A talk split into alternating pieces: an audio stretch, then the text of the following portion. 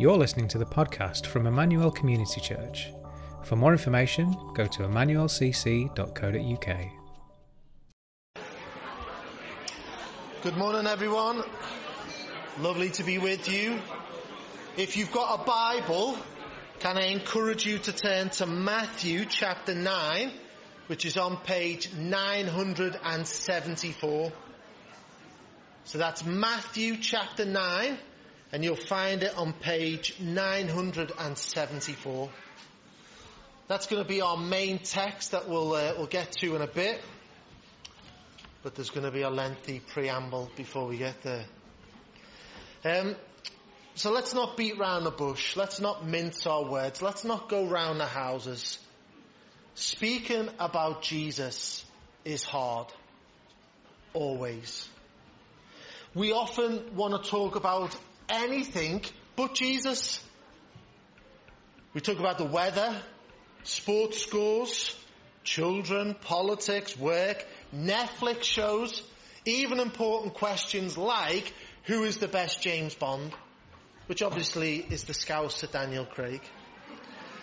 Now we wouldn't, we shouldn't be surprised by any of this because we face opposition on two fronts.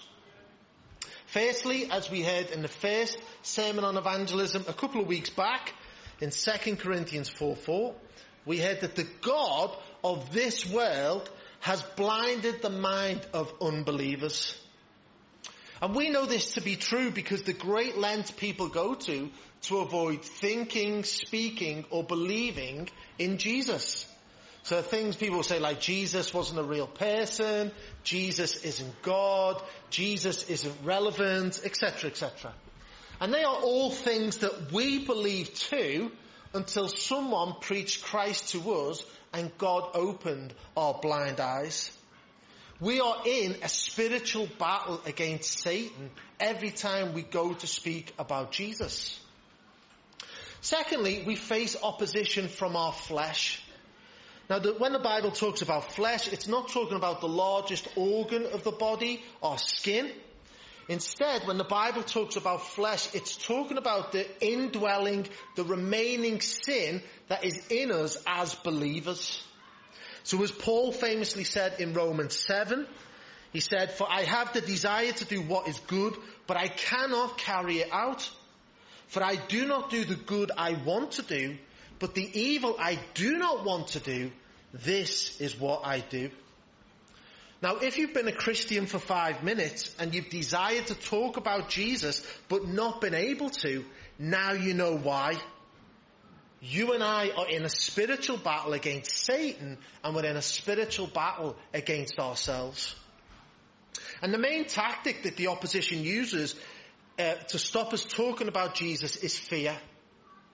Is fear. We fear that talking about Jesus is going to cause some kind of loss. We might lose uh, face with someone. We might lose respect from a person as they think, you don't really believe that, do you? We might lose on a promotion. We might lose a friend. The fear of losing out means that we don't talk about Jesus. And again, I just want to be straight and honest with you this morning. There's been many times when I've not spoken about Jesus because of fear. The desire has been there, but the fear has led to mundane topics of conversation rather than talking about the magnificence of Jesus Christ. And you know what happens with this fear? The fear leads to guilt. We feel guilty that we've not spoken to that person about Jesus. Maybe the fun day. Maybe in time you spent with somebody, you prayed for an opportunity to talk about Jesus. That opportunity came and you didn't do it because fear got a grip of, of you. And this guilt, this guilt that we feel we, that comes from fear, instead of being a motivation and pushing us to talk about Jesus, it actually becomes a weight that produces more fear the next time we go to talk about Jesus. And what happens is we end up getting in this perpetual cycle of fear and guilt, fear and guilt, fear and guilt which our opponents use against us all the time. So we don't talk about Jesus. Now what I want to do this morning is try and break this cycle of fear and guilt. Because I want to answer the question, why should we do evangelism? Why should we do evangelism? And my prayer is that our evangelism will be fueled by three glorious truths that will cause the desire of our hearts to preach Christ, to match the words of our mouth. And these three glorious truths are having one, a compassion like Christ, two, a confidence in Christ, and three, a courage from Christ. So hopefully you'll see that there's a, a link in all of those things. Christ. So let's do uh, number one, compassion like Christ. We're going to look at Matthew chapter 9, verse 35 to 38. And again, it's on page 974. I'm going to pray before we read that. Father God, we want to confess that there's been many times where we've had opportunities to talk about you, but because of fear, we haven't spoken. And we know that that fear produces guilt, and guilt doesn't help us in evangelism. So I pray this morning that you would help put our eyes on Christ, and that through him we would speak of him. And we ask this in Jesus' name. Amen.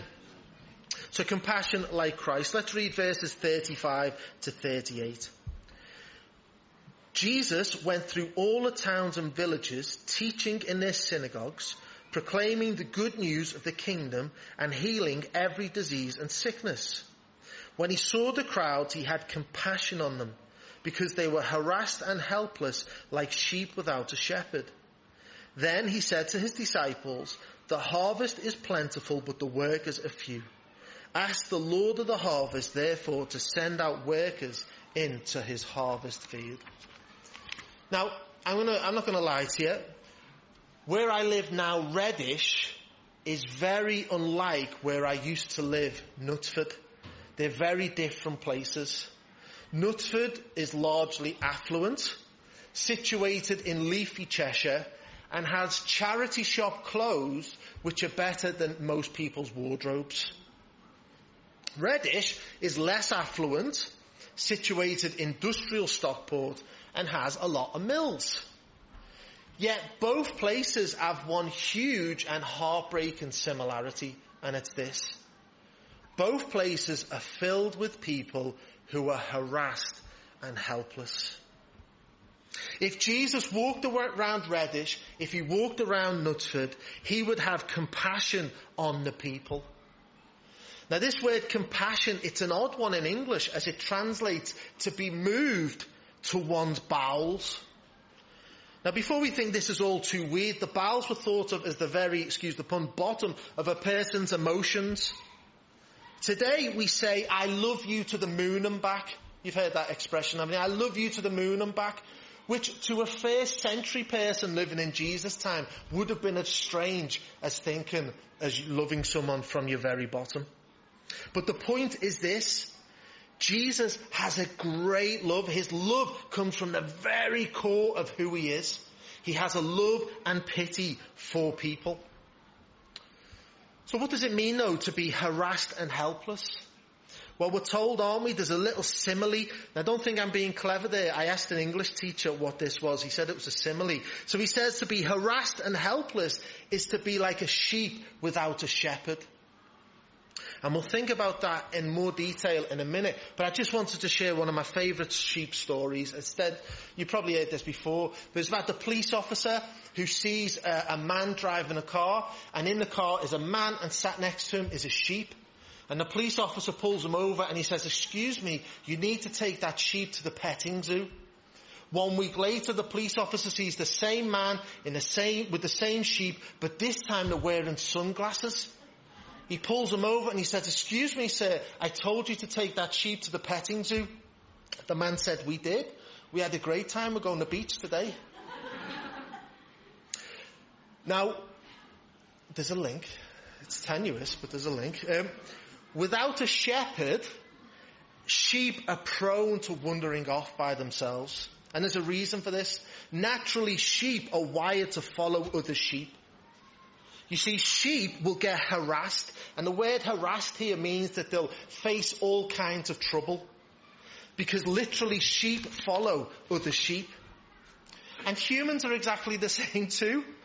Think about the last time or a time when you were harassed, when you found yourself in trouble. Was it because of your own choices or was it because you followed the sheep around you? You see, we don't like to admit this, but actually what we believe, what we say, how we act, it's often influenced by the others around us more than we want to admit. It's one of the reasons that parents are so keen to surround their children with other well-behaved children. Because they know that a lot of behaviour is caught and not taught. So if little Johnny is hanging out with the kid who sets fire to stuff and vapes, then there's a strong chance that little Johnny is going to be taking your matches and looking like a little dragon every time he takes a puff and blows out. That was meant to be a joke, by the way. It just, you're looking at me blankly. Does this kid smoke? Mm, okay, we'll move on. Secondly, sheep without a shepherd are helpless. Sheep utterly depend on the shepherd for food and water, for protection from predators and parasites, and for things like shearing and basic survival. So when Jesus saw the crowd, he had compassion on them because he knew they were helpless without him. So the crowd were helpless because they didn't have him. Now, listen, admitting you're helpless is very difficult to do. Especially because we have sayings, don't we, that go like, if you want to get on in life, no one's going to help you, you've got to help yourself. Even things like this creep into church. Some people believe that in one of the Proverbs it says that God helps those who help themselves. Okay, that's not in the Bible, by the way, because obviously you're all struggling a bit this morning. However, for the people of Reddish, for the people of Knutsford, for all of us here today, helpless is what they and what we are. You see, no amount of money or morality, no amount of education or entitlement, enlightenment rather, no amount of hard work or hardship can make us right with God. Our sheep-like tendency to go off with the rest of the flock and ignore God has landed us all in a lot of trouble. We all face God's righteous wrath against our rejection of Him. And the Bible is quite clear. Jesus himself talks about this more than anyone else. Because of our sin, we face an eternity separate from God in hell. And friends, and people at home, we are helpless to change this. The good news for us is that we have a good shepherd. A good shepherd who loves us so much that he would lay down his life for his wandering sheep.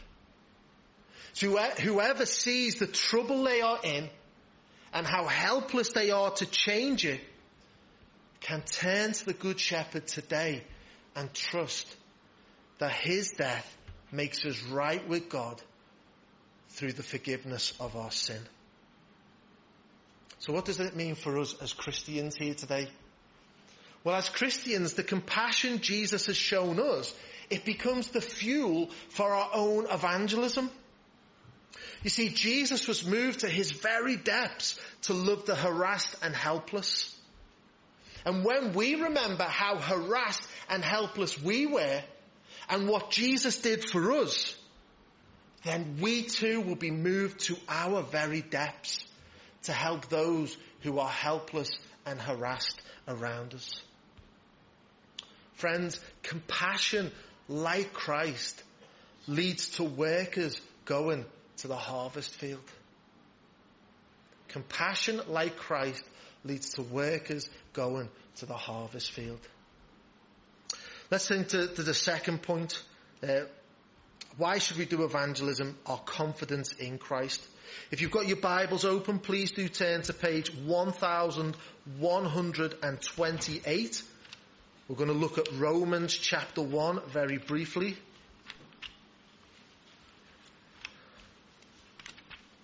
One one two eight.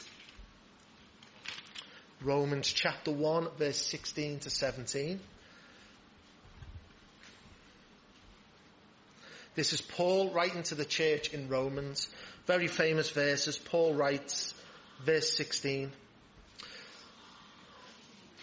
1, ah, sorry, 1128. Did I say 1 8? I did, didn't I? 1128. Romans chapter 1. I can't read my own writing. Okay. Paul says, For I am not ashamed of the gospel, because it's the power of God that brings salvation to everyone who believes, first to the Jew, then to the Gentile. For in the gospel, the righteousness of God is revealed a righteousness that is by faith from first to last, just as it is written, the righteous will live by faith. So Paul's writing to Christians in Rome. Christianity in Rome, it lacked size and it lacked influence in the corridors of power. So many of these Christians were ashamed to talk about Jesus. Does that sound familiar? Paul gives us a reason here why he's not ashamed of the gospel. Now again, I don't want to be patronizing. The gospel is the message of Jesus dying for our sins and raising back to life. So he's not ashamed of the gospel because the gospel message has power. He goes on to say that it's so powerful that it brings salvation to everyone who would believe. Do you believe that? Do you believe really that the gospel is powerful? That the gospel can save anyone who believes? Again, you might think, why on earth have we employed this guy? I struggle with this.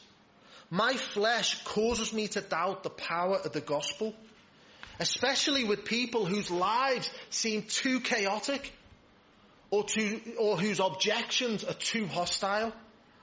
Sometimes I think, why even bother talking to them about Jesus? Because God cannot and will not save them. What's happening at these times? I've lost confidence in the gospel. I've lost confidence in the power of the gospel. I need to be reminded of what this word power actually means. And in English, it's where we get the word dynamite from. So what Paul is saying here is the gospel is dynamite. Dynamite is powerful stuff. It's so powerful. Let me just tell you a little story about dynamite. A young man wanted to invite his girlfriend over to his house, but he was embarrassed because they lived on a farm and the only toilet he had was an outdoor one, like a flimsy one. And for weeks and months he'd been begging his dad, please dad, can you pull that toilet down and can we have an indoor toilet? But his dad, no, no, no, we're sticking with the outdoor toilet. So one night the lad got a load of dynamite, put it behind a toilet, push, blew it to smithereens. The next morning at breakfast, his father asked him, was it you who destroyed the toilet? And at the same time reminds him of the story of George Washington and the cherry tree. Yes, dad, sighed the boy. It was me. I'm glad you're so honest, said the father. And as a punishment, you have to start digging the pit for a new one immediately. But dad, protested the boy, George Washington admitted, when he admitted he cut down a tree, his father didn't punish him. Yes, you're right, said the father. But George's dad wasn't in a cherry tree when he cut it down.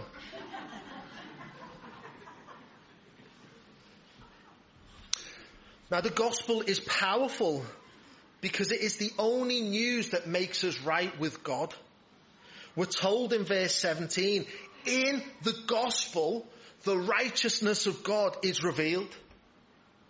Now as we heard earlier, we're harassed and helpless when it comes to making ourselves right with God. Other worldviews and other religions, they would say, here's the advice, here's the rules you have to follow to sort yourself out. However, the gospel is about the righteousness of God being revealed through the person, Jesus Christ, the second person of the Trinity. You see, Jesus Christ, when he lived on earth, he lived the only perfect, righteous life in all of human history. When Jesus is brutally murdered on the cross, an amazing transaction occurs. All our unrighteousness is put on Jesus. And by faith, all his righteousness is placed on us. So friends, instead of trying to follow a, a, set of rules or some good advice, We are told to put our faith in the righteous one who makes us right with God. Now if your flesh is still telling you it doesn't work, it doesn't work, then friends, look around you today. The gospel's power is evident in this room this morning. Amen. The people around you should give you confidence in Christ's power to save people. And if this isn't enough, this hundred or so people gathered here, think about the two billion people living on this planet today who say that Jesus is my Lord and Savior. That's where our confidence is.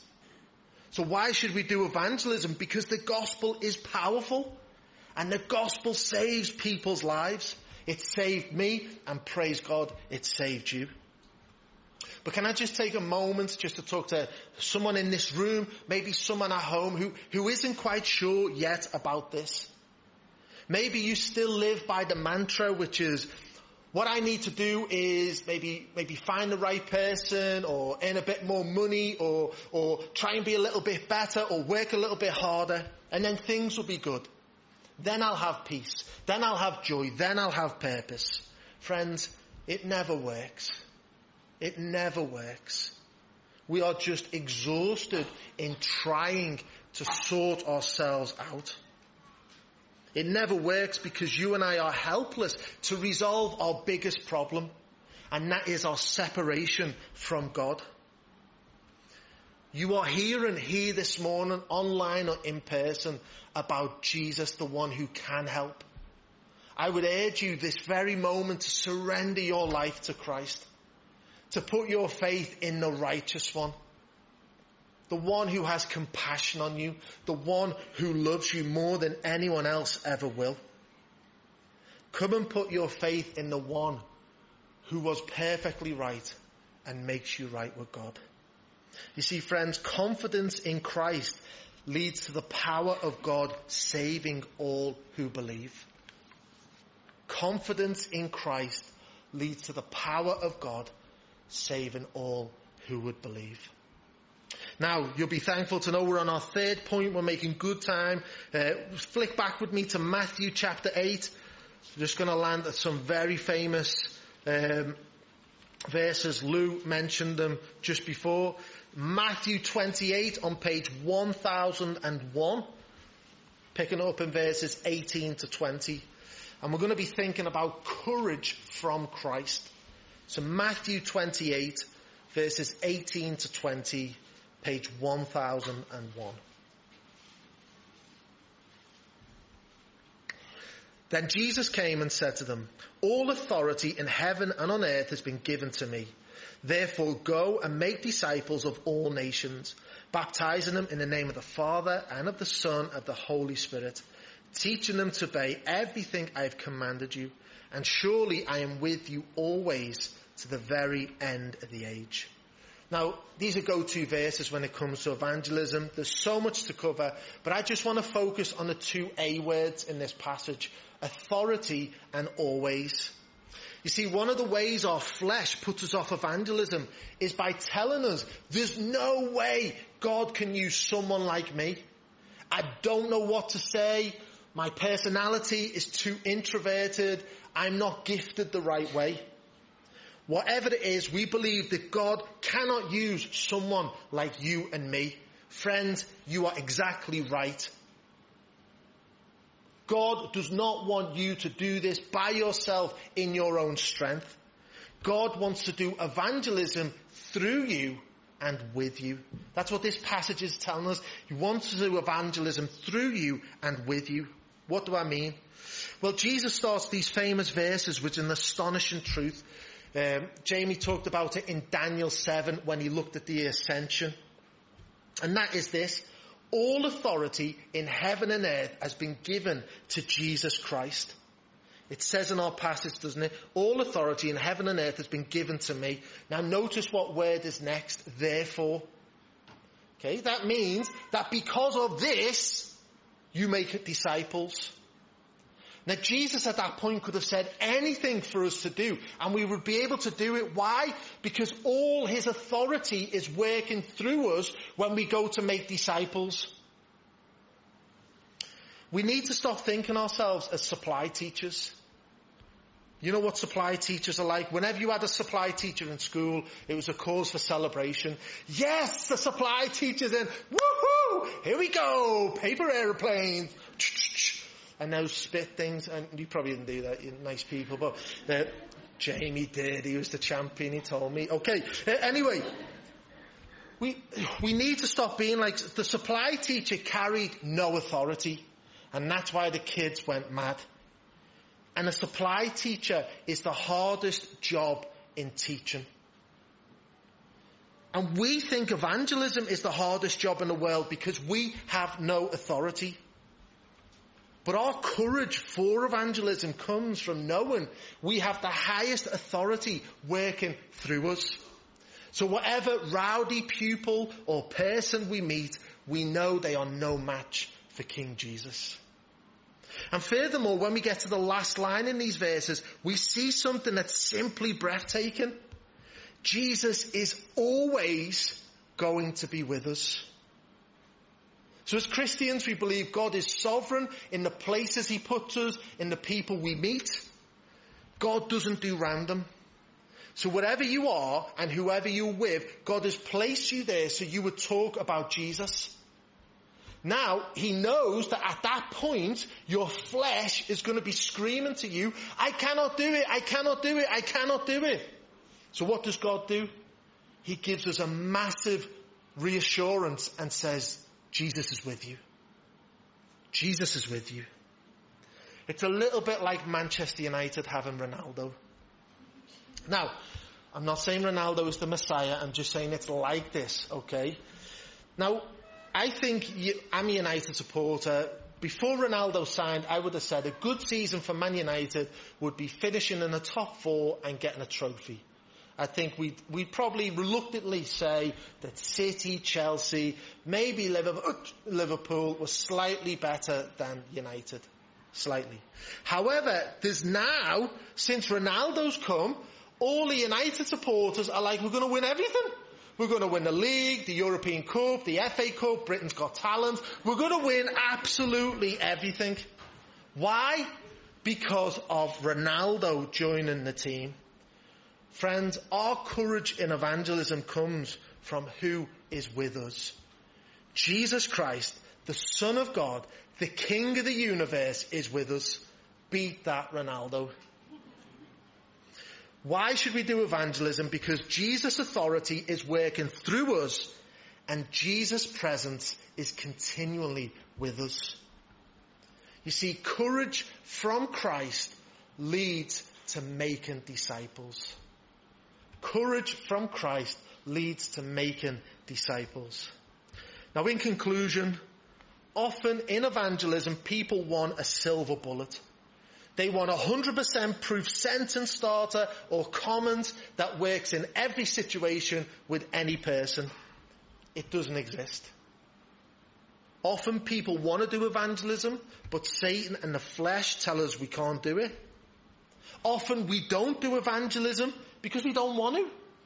It's too time consuming, it takes too much effort, and it's often really discouraging.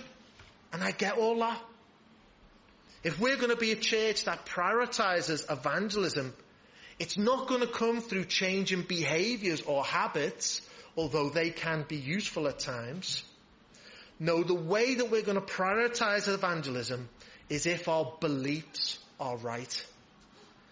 These truths will be the fuel for long-term, hard-fought, joy-filled evangelism. Compassion like Christ leads to workers in the harvest. Confidence in Christ leads to the power of God saving those who believe. And courage from Christ leads to us making disciples of all nations. Let me pray. Heavenly Father, thank you for Jesus.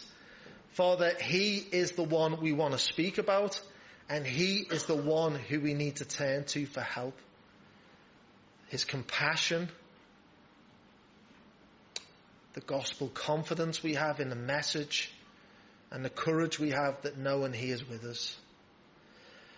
Help us, we pray. And Father, may we be excited for next week as we think about what evangelism looks like at ECC and we get a little bit more practical. I pray, Father, you'd give us a great hunger for this. In Jesus' name. Amen.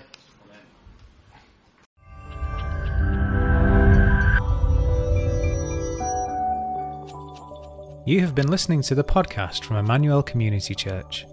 To find out more about us, go to emmanuelcc.co.uk.